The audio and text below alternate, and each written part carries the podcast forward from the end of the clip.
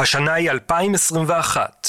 חמש שנים אחרי שנפתחת החקירה, מגיע שלב העדויות במשפט השוחד, מרמה והפרת אמונים של ראש הממשלה נתניהו והמו"לים אלוביץ' ומוזס. על ספסל הנאשמים ניצבת העיתונות הישראלית, הבוסים הרעילים שלה והקשרים המושחתים שלהם עם השלטון. דרך העדויות שבמשפט נספר כאן מדי שבוע את סיפורם.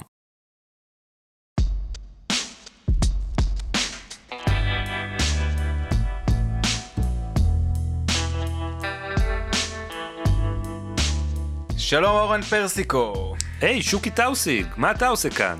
אני באתי להקליט את הפודקאסט משפט המו"לים. הפודקאסט השבועי של העין השביעית? הפודקאסט השבועי של העין השביעית, שבוע 11. שעוסק במשפט המו"לים. שיוצא עכשיו להפסקה של שבועיים. המשפט יצא להפסקה? כן. אילן ישוע נסע, ל... נוסע לחו"ל. נוסע לבקר את הנכדה שלו כן, בארצות הברית. עשה חיסון, הולך לבקר את הנכדה בארצות הברית. אה, אה, אה, עכשיו הפסקה של שבועיים. מה נעשה שבוע הבא? נעשה פרק של משפט המו"לים. אבל מה, אין משפט. יהיה אצלנו אורח מיוחד. הופה. גיא רולניק. גיא רולניק. סגן מו"ל, קבוצת הארץ. אוקיי. אה, שווה להקשיב. אבל היום, היום, בוא, עזוב מה היה השבוע, בוא נדבר על ההווה. היום אוקיי. אנחנו רוצים לדבר על מה שהיה השבוע, מה זה הווה? בעבר, הקרוב. העבר הקרוב. מה היה השבוע במשפט המו"לים? אוקיי. מה היה? אה, זה השבוע האחרון לעדותו של אילן ישוע. עד שהיא תחודש. למה תחודש? למה? זה, הוא, זה יחזור? בטח. די, נמאס כבר. לא, הפרקליטות תעבור, למה יש הפסקה? נו, למה יש הפסקה? הכל בגלל הפשלה של הפרקליטות. הם לא העבירו, ואז כן העבירו בטעות, המון חומרים שהם חשבו שהם לא רלוונטיים, אבל בעצם הם כן רלוונטיים להגנה של הנאשמים. ועכשיו, אחרי שזה התגלה, שיש את החומרים האלה, הבית משפט אמר להם, אתם חייבים לעבור לא רק על החומרים האלה, אלא על גם עוד 300 אלף שורות של התכתבויות ומיילים וסמסים, ועכשיו יש להם את ההפסקה כדי שהם יוכלו לעבור על זה. ואחרי שהם יסיימו לעבור על זה ולהעביר להגנה את כל הדברים הרלוונטיים, אז יחודש המשפט עם העדויות של עיתונאי וואלה, אבל אחרי זה תחודש החקירה. הבחירה של אילן ישוע, לא גמרנו איתו. כשהוא יחזור מחו"ל. אגב, כשהוא יחזור מחו"ל, על הפלאפון שלו, ב, אה, בתמונות, איזה גלריה תהיה לו? איזה? תמונות נכדים. למטיבי לכת, בדיחה למטיבי לכת. עורך הדין בועז בן צור, סנגורו של בנימין נתניהו, חוקר את מנכ"ל וואלה לשעבר, אילן ישוע. בחקירה שלך אמרו לך שאסור לך לדבר עם אף אחד על נושא החקירה, נכון? חתמת גם על הצהרת סודיות. הפרקליטות יודעת על מפגשיך עם עיתונאים? לא, כי בשיחות לא נתתי להם כלום. אקריא לך מתוך דברים שמסר עד המדינה ניר חפץ, כך לפי מזכר החוקרים. חפץ סיפר כי מקור מסר לו שבימים אלה עובדים על הכנת תוכנית המקור בעניין תיק 4000, כשאילן ישוע הוא האדם שמספר לברוך קרא את סיפור התיק ואף מסר לו מסמכים בעניין. בהמשך סיפר כי הדברים נאמרו לו על ידי אילנה דיין. אתה נפגשת או שוחחת עם ברוך קרא? כן, פגשתי אותו פעם אחת, שוחחתי איתו כמה פעמים. נפגשתי איתו פעם אחת אצלי בבית, לפני התוכנית הראשונה של המקור, כשרואיינו באנשי וואלה. הוא אמר שהוא ישתתף בדיון פומבי שהתקיים אחר כך, ורצה לשאול אותי שאלות. אמרתי לו שלא אוכל למסור לו חומרים, אבל שאוכל לענות לו על שאלות. הוא ניסה לשכנע אותי להתראיין, אבל סירבתי. אם יהיה פלט שיחות שלך ושל קרא, אלו יהיו שיחות לקוניות? לא ממושכות? לא חושב שיהיו שיחות ארוכות, חמש-שש פעמים, עניתי אינני יכול, אני מנוע וכדומה. אז מתברר שמה שאומר חפץ נכון? העד אישר לי שהוא נפגש עם ברוך קרא. כן, אבל לא סיפרתי לו כלום. אוקיי, מה שמענו כאן? אה, חקירה של עורך דין בועז בן צור, פרקליטו של נתניהו, את אילן ישוע, כשהוא מנסה להוכיח שאילן ישוע הוא-הוא המדליף שעומד מאחורי אה, חומרי החקירה המסיביים שהגיעו לתוכנית המקור, רביב דרוקר ברוך קרא. מה זה מנסה להוכיח? הוא שאל אותו, אתה המדליף? והוא אמר לו, לא. אז תשמע, אוקיי. אז תראה, אה, אה, זה הרי נושא שהם מתעסקים בו בלי סוף. בזמנו הגישו על זה עתירה, הם הגיעו עד בית משפט עליון. האלוביצ'ים. כן, בשביל... אה, בשביל... שיחקרו ל... מי הדליף את החומרים למקור. כן. עכשיו, אז הוא עכשיו יש, עושה איזה, איזה שפיל כאן, אה, אה, בן צור, הפעם העורך דין של נתניהו, כשהוא מנסה להצמיד את זה לישוע. כמו שאלוביצ'ים ניסו בזמנו.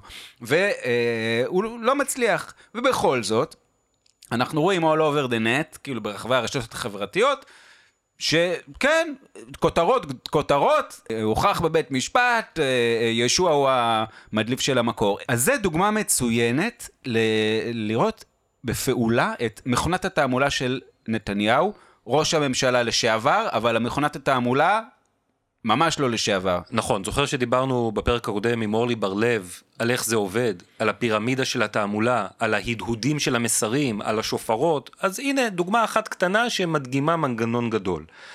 זמן קצר אחרי שאילן ישוע מודה שהוא נפגש עם ברוך קרא, אבל, אבל... טוען mm-hmm. שהוא לא מסר לו כלום, מוציא עופר גולן, הדובר של משפחת נתניהו, הדובר של בנימין נתניהו, הודעה, הודעה לתקשורת, אילן ישוע הודה, לפני שידור תוכנית המקור נפגשתי עם ברוך קרא ולא עדכנתי את הפרקליטות. אבל יותר מזה הוא מוסיף, עוד איזשהו ציטוט על מה שישוע אמר בנוגע לראיון שהוא נתן לתוכנית המקור. איזה ראיון? הוא לא נתן ראיון. הוא לא נתן ראיון. להפך, הרי הוא הכחיש שוב ושוב ושוב. הוא אומר, הוא ביקש, ברוך קר ביקש ממך חמש-שש פעמים, ולא הסכמתי. נכון מאוד. אבל זה כבר עוד צעד קדימה בדרך לכותרת שאותה ח... אתה ראית. חצי שקר בדרך לשקר. והשקר, אילן ישוע מודה על דוכן העדים, הייתי למעשה מקור עיתונאי של ברוך קרא. מה זה מה שהקראת עכשיו? זה ציוץ של אלי ציפורי.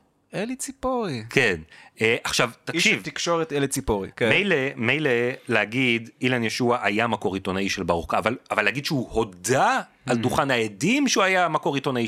הוא, הוא הכחיש שהוא היה מקור עיתונאי, הוא אמר, הוא פנה אליי וסירבתי. אז, אז זה בדיוק מה שקרה. רק להפך. בדיוק. ואז ציפורי מוסיף בפייסבוק, זה מה שאני כותב מזה זמן רב, ישוע שיתף פעולה עם עיתונאי השמאל בתוכנית שקרית שכל מטרתה הייתה לשבש הליכי חקירה ומשפט. איזו חרפה!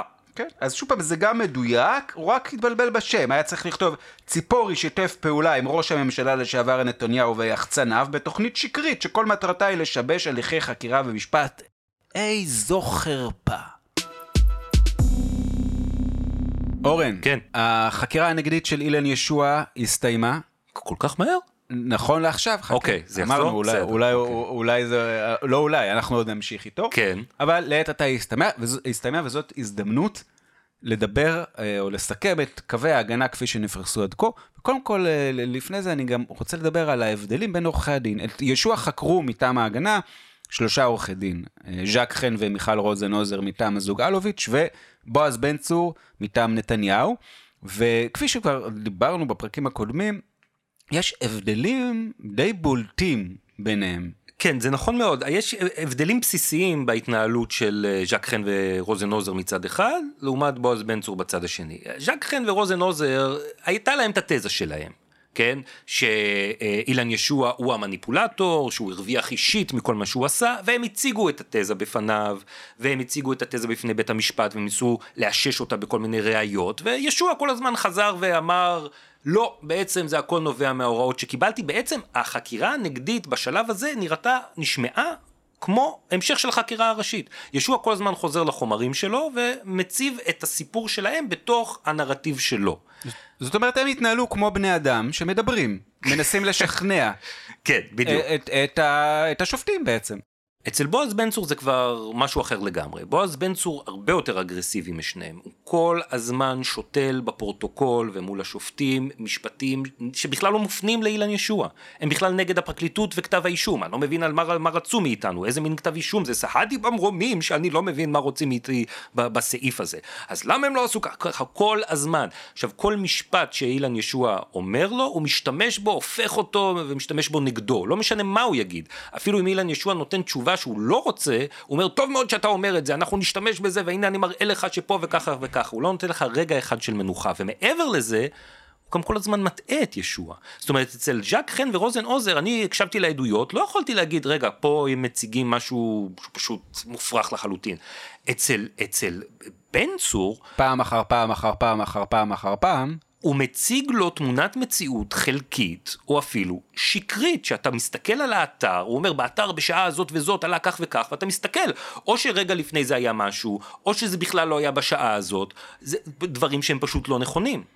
זאת אומרת, והוא עושה את זה בנחישות, והוא עושה את זה ברפטטיביות, והוא עושה את זה באמונה גדולה. וכשתופסים אותו, הוא אומר, בואו נתקדם. כן, כן, לא, כן, זה, זה לא משנה, אני מתקדם לסעיף הבא, זה, מה זה משנה אם זה היה ככה או אחרת. זאת אומרת, מצד אחד יש לנו אה, אנשים שמתנהגים כאנשים, מנסים לשכנע, אה, התזה שלהם, לא משנה כרגע אה, שקרית או, לא, או, או אמיתית, אבל אה, מנס, מנס, מדברים, מנ, מ- מנסים לשכנע, ומצד שני ניצב מישהו כן. שמתנהג, סליחה על הביטוי, כמו בהמה, כן. אה, אה, צועק, לא, לא נותן לעובדות לבלבל אותו, אין, כן. לו- אין שום משמעות אצלו בין שקר ואמת, לכאורה. לא, לא מגמגם בכלל או ממצמץ כשהוא משקר, להפך. וגם הוא כל הזמן מדבר בדיבור כפול ומשולש ומרובע, זאת אומרת, הוא, הוא כאילו מדבר אליך, בעצם הוא כן. מדבר מעל הראש שלך אל השופטים, ומאחורי הגב שלך במיוחד אל הציבור הרחב, אל הטוויטר והשופרות וכולי. זה מזכיר לי מישהו, מי? את אה, ראש הממשלה בנימין נתניהו, לשעבר. הלקוח של בן צור. תראה מה זה. וואלה. שוקי, בוא נדבר קצת על קווי ההגנה של הסנגורים. יאללה, קו הגנה ראשון. אה, ישוע הוא שקרן, מניפולטור, שפעל למען רווח אישי. אה, עסקת יד שתיים וכולי, זה בעיקר אה, עורכי הדין של האלוביץ', התעכבו על הדבר הזה. אז קודם כל, נכון, לא? חייבים להגיד שכן, כפי שעולה מחומר הראיות, כן. ישוע הוא חתיכת שקרן שהתנהל באופן מוש... עיתונאי מושחת ומניפולטור, ופעל למען רווח אישי. לגמרי. כן. אה, מה, כל זה נכון, מה לא כל כך יעזור להגנה בטענה הזאת? קודם כל הניסיון להציג תמונה שהיא פשוט מצחיקה, כאילו ישוע הוא שקרן ומניפולטור, אבל הבוסים שלו, המולטי מיליארדרים, אה, שאול ואיריס אלוביץ', הם זוג תמימים שנקלעו במקרה נשבו, לזירה... נשבו. לזירה עוינת של כל מיני מנכ"לים מרושעים. אז אה, זה באמת אה, לא השתכנעת. כל, כל כך uh, מגוחך. עכשיו, uh, יש גם, לצערם של uh, בני הזוג אלוביץ' שידעו להוריד את הטלפון שלהם באסלה. אבל לא את של ישוע. יש לנו את חומר הראיות, שמראה את הבקשות החוזרות ונשנות שלהם, את ההתבטא... אין ספור התבטאויות, שמראות שאכן uh, היה שקרן ומניפולטור בסיפור, אבל בהחלט לא רק אחד. קו הגנה נוסף שבו התמקד אה, עורך דין בועז בן צור, היה שהבקשות, הדרישות, מה שקוראים לזה ב- ב- בכתב האישום, היו לגיטימיות. כן, אה, הודעות דוברות שהופצו לכל האתרים, אה, ביקשו להכניס תגובה, כתבת משהו על נתניהו, תכניסו את התגובה. ו- והוא עבר סעיף, ס- לא, לא את כל הסעיפים, אבל עבר הרבה סעיפים באותו נספח שמפרט. בוא, בוא נזכיר רק שכתב האישום הוגש, האישום היה שנתניהו דרך מתווכים, דרך הזוג אלוביץ', הפנו למערכת וואלה דרישות לשינוי הסיקור, ואז הייתה הוראה של בית משפט שהפרקליטות, בשלב כבר מאוד מאוחר זה היה, אה, שהפרקליטות תפרט. ואכן הגישו בתוך זמן יחסית קצר, אה, נספח לכתב האישום, ובו 315 דוגמאות נכון. לדרישות מהכיוון של אה, נתניהו אל וואלה, והאם הפרקליטות עשתה עבודה טובה בהכנת הנספח? לא.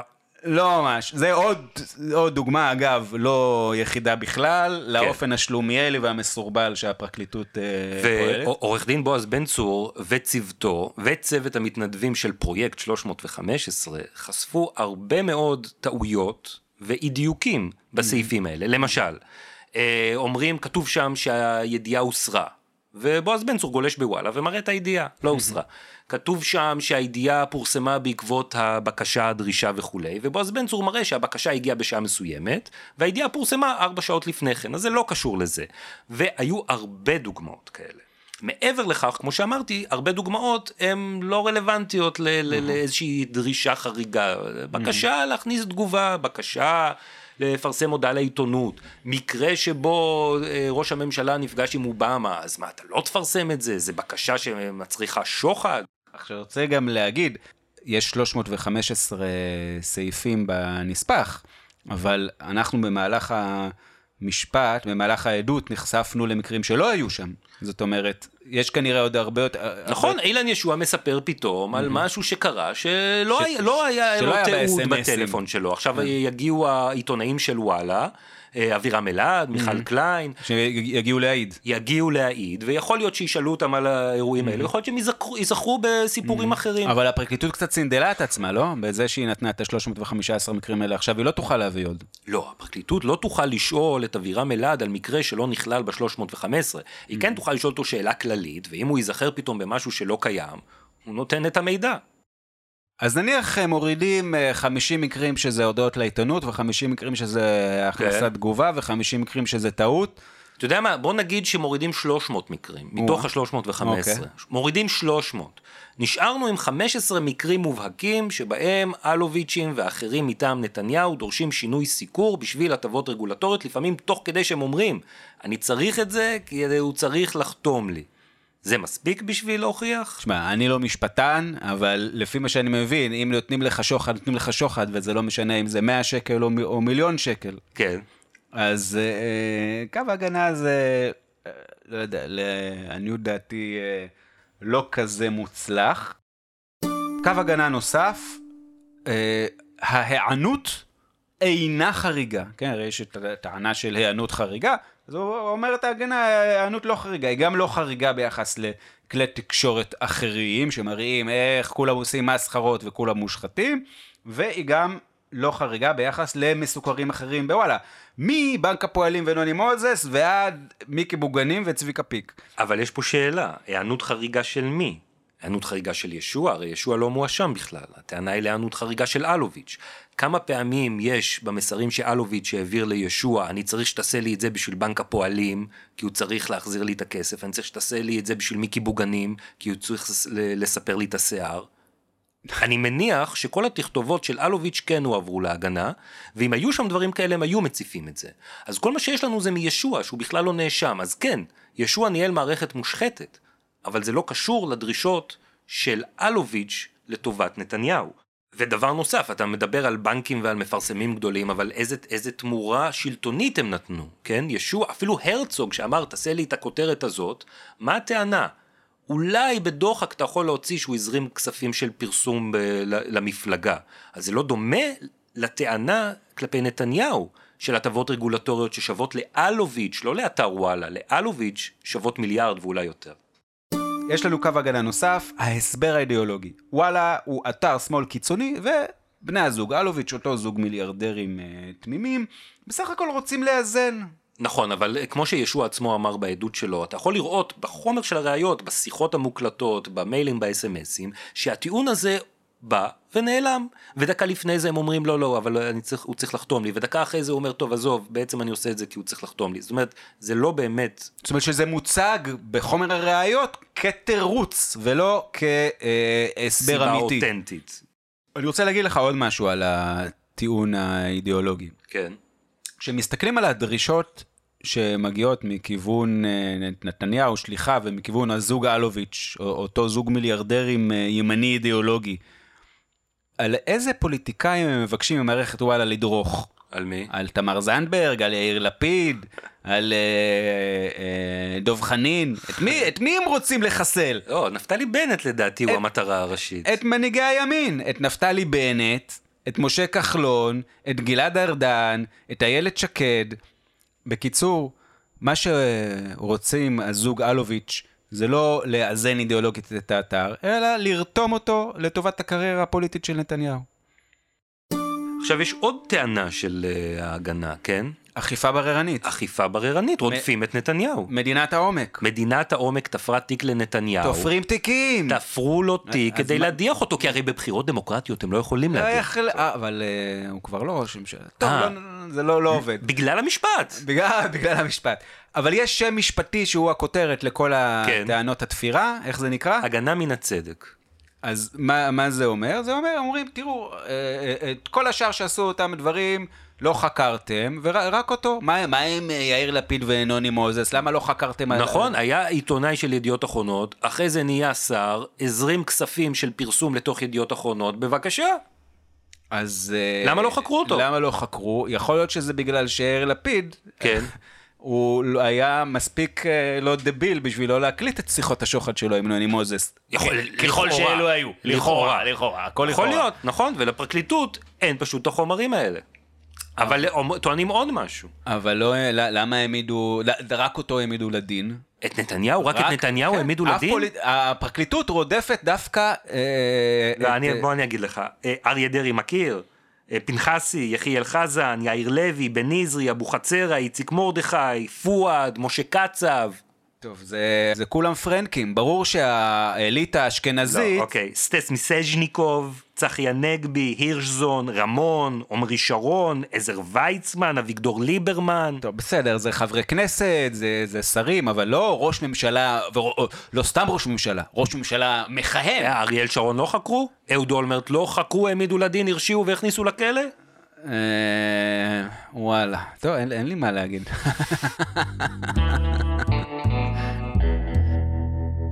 אורן, אתה יודע איזה שם נהדר מהדיונים באולם השבוע?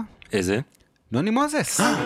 ארנון נוני מוזס. האיש הכל יכול, המפיסטו של הדרמה שלנו, נעלם לגמרי השבוע מה... נכון, מהשיח. ובכל זאת כדאי לשים לב למשהו שכן התרחש השבוע. בנימין נתניהו הוא כבר לא ראש הממשלה. די, לא, לא שמעתי על זה. בנימין נתניהו הוא כבר לא ראש הממשלה תגיד- שוקי. תגיד את זה רגע שוב. אבל בנימין נתניהו הוא כבר לא ראש הממשלה שלך. אבל נוני מוזס לעומת זאת, הוא עדיין המו"ל, העורך האחראי ובעל השליטה באימפריית התקשורת של ידיעות אחרונות. הוא לא סתם בעל השליטה.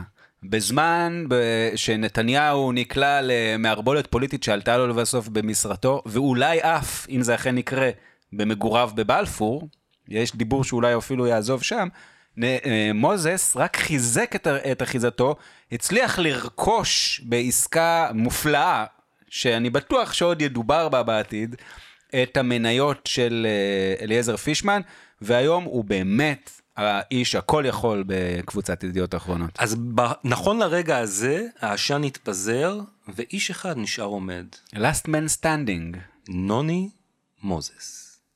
וזו הייתה פינת נוני מוזס. עורכת הדין יהודית תירוש מהפרקליטות חוקרת את מנכ"ל וואלה לשעבר, אילן ישוע. אז בוא תפרט לנו עכשיו באמת את טיב הקשר שלך אה, בינך לבין מר שאול אלוביץ' לאורך השנים, אה, משנת 2010 ואילך. כל עוד וואלה הייתה חברה ציבורית, הכל היה לחלוטין בתוך המתכונות הרגילות שהכרתי. כשאתה חברה ציבורית, הכל לגמרי בית מרקחת. אחרי שהיא נמחקה, החברה לקראת אה, אה, סוף 2012 בעצם, ועם ההשקה של האולפן של החדשות, בעצם התחיל להיות עניין גובר שלו, של אלוביץ', במה שקורה בתוך מערכת החדשות. תסביר. התחילו לבוא בקשות לגבי אם ניתן להעלות ידיעה מסוימת, האם ניתן למתן ידיעה מסוימת, או להוריד אותה יותר מהר מהרצף הרגיל שבו היא צריכה. בקיצור, בקשות שנוגעות למעשה לשיקולי עריכה בתחום החדשות בתוך האתר. ממתי זה התחיל? להערכתי זה לקראת אה, סוף 2012 בעצם. והיה מאפיון מסוים לבקשות האלה? הן נגעו לאנשים מסוימים? כן, הבקשות נגעו רובן ככולן למעשה לראש הממשלה ומשפחתו. אורן, הקטע הזה הוא מאפריל, מה, למה אתה מביא לי עכשיו משהו מאפריל? כן, נכון, זה קטע מהחקירה הראשית של ישוע, ממש מהימים הראשונים של המשפט. אני אגיד לך למה אני, אני מביא את זה, כי אה, הגיעה לידינו הקלטה נדירה של אילן ישוע עצמו, לא מהמשפט, מראיון שהוא נתן לעין השביעית ב-2013. הריאיון המפורסם הריאיון- שהטיחו ב- באילן ישוע שוב ושוב. נכון. מצאת בתרמילך את ההקלטה? בתרמילו של איתמר בז, אוקיי. שראיין יחד איתי את ישוע, ושם הוא מספר סיפור אחר לגמרי על היחסים שלו עם אה, שאול אלוביץ'. בואו נשמע. איך היחסים עם אה, בעלי המניות? לא איך. היחסים מול הדירקטוריון? עד כמה הם מעורבים? יחסים רגילים של דירקטוריון ומנכ"ל, אין שום דבר. מעבר. בכל זאת, גוף שונה מאשר אה, גופים אחרים שניהלת מהבחינה הזאת שזה כלי תקשורת, לא אנציקלופדיה. יכול להיות שהוא נוגע בכמה צווים אה, חשופים לפעמים. זה לא לך, אני אגלה לך סוד, בכל תחום שאתה נמצא, זה תמיד בין דירקטוריון לבין, לבין אה, מנכ"ל. יש אה, אה, יחסים דומים שדירקטוריון קובע מדיניות והמנכ"ל מבצע, ובכל תחום יש את המורכבות שלו. זה נאיבי להניח שפה יש משהו שהוא יותר מורכב מנהל איזשהו אנציקלופדיה של העולם, אז שעליו בזמן הבריטניקה, או מרכז הטכנולוגיה חינוכית. כל מקום יש את המורכבויות שלו, אין איזשהו עצב חשוף מיוחד שיש פה ולא היה שם. היית מגדיר את ה... במטח גם היה את ה... היית מגדיר אותם כיחסי עבודה טובים, או... מה? היחסים ביניכם, הם- היית מגדיר אותם טובים? דירקטוריון? כן. אה, במילה... תשמע, דירקטוריון זה לא חברים, אני לא יודע, כאילו, זה קצת, אה, המושגים שלכם שאולים קצת מעולם אה, קצת נאיבי, כאילו, אה, מה זה יחסים? ה- ה- ה- היחסים ברמה האישית הם מצוינים. דרך אגב, זה היה בכל הדירקטוריונים שהיו לי מההתחלה, בכל ההרכבים שהיו, הם ענייניים לגמרי, מקצועיים לגמרי. אוקיי, אני יכול לומר שבמובן הזה, העבודה כמו לדירקטוריון הזה, כמו כל הדירקטוריונים שהיו לי כבר בשש וחצי שנים, כבר שש וחצי שנים פה בדיוק. עכשיו, יותר אפילו. טוב, שש וחצי בדיוק. מנובמבר, אז יחסי עבודה מצוינים, אבל זה עניין מקצועי, דירקטוריון זה... תראה, יש פה עסק שהוא אינהרנטי בעייתי. בכלל, בכל העיתונות. המודל העסקי שלו, לא... ובכל העולם, גופי התקשורת הגדולים וזה, וזה נשלטים על ידי בעלי הון. מה זה המודל הזה? איפה, אתה מבין, מה... ברור, בגלל זה אנחנו שואלים, זה תמיד שם נקודת המסתכל. אני חושב שבאמת אצלנו אה, מלמעלה זה בכלל לא קיים. הריאיון הזה הוקלט במאי 2013, זה כבר אחרי הבחירות של 2013, ואחרי שההתערבויות התחילו לפי כתב האישום.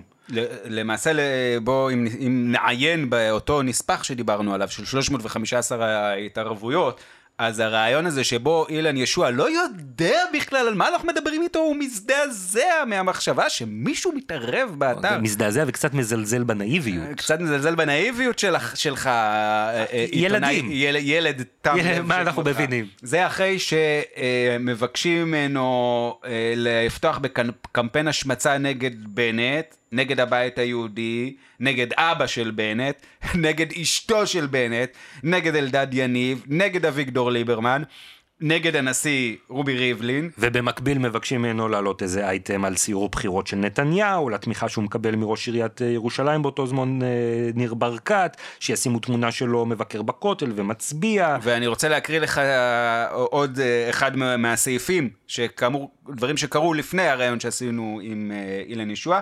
דרישות לתיקון פרסומים הנוגעים לשמלה שלבשה שרה נתניהו להשבעתו של הנאשם נתניהו בכנסת. או כמו שאילן ישוע קורא לזה, זה עניין מקצועי.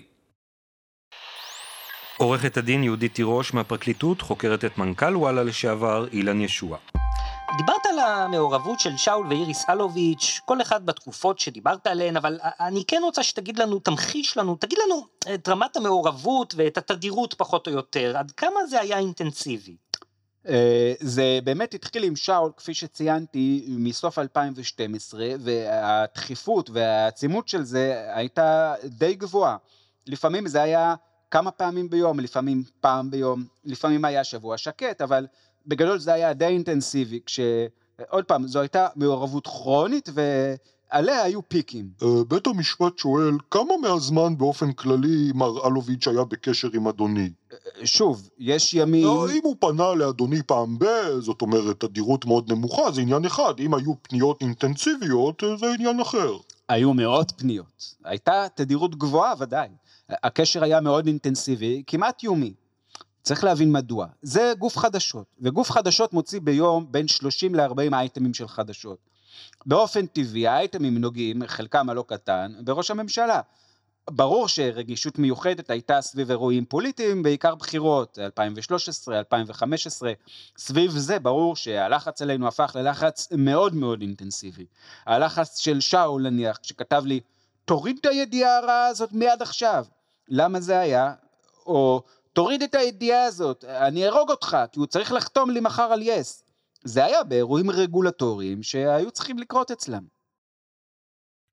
אז שוקי, ישוע מתאר בבית המשפט, שוב, מתחילת העדות שלו, מאות פניות של שאול אלוביץ' להתערבות בתוכן. שמתחילות כבר בסוף 2012. מעניין מה הוא אמר לנו ב-2013 כששאלנו אמת. אותו. בוא נשמע. האם יש לפעמים התערבות של שיקולים מסחריים אצל המו"ל, לצד השיקולים העיתונאיים? כן, אני עונה בלי כלל ושחק.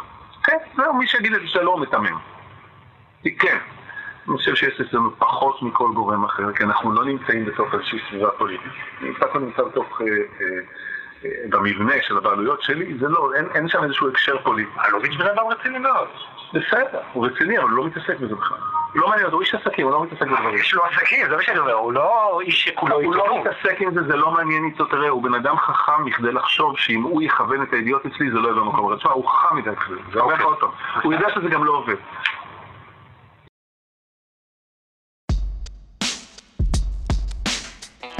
ועד כאן פרק מספר 11 של פודקאסט משפט המו"לים. תודה אורן פרסיקו. תודה שוקי טאוסי. תודה לאוהד סטון שערך והפיק. הערה חשובה, הטקסטים שהמחזנו לאוזניכם נערכו לצורך בהירות. ואם נהניתם, אתם מוזמנים לקרוא גם את הסיקור המקיף שלנו באתר, ואם מאוד נהניתם, אתם מוזמנים להצטרף כמו"לים של שקוף העין השביעית, לעזור לנו להמשיך לעשות את העבודה שלנו. עד כאן להשבוע, ניפגש בשבוע הבא, להתראות שוקי. יאללה ביי.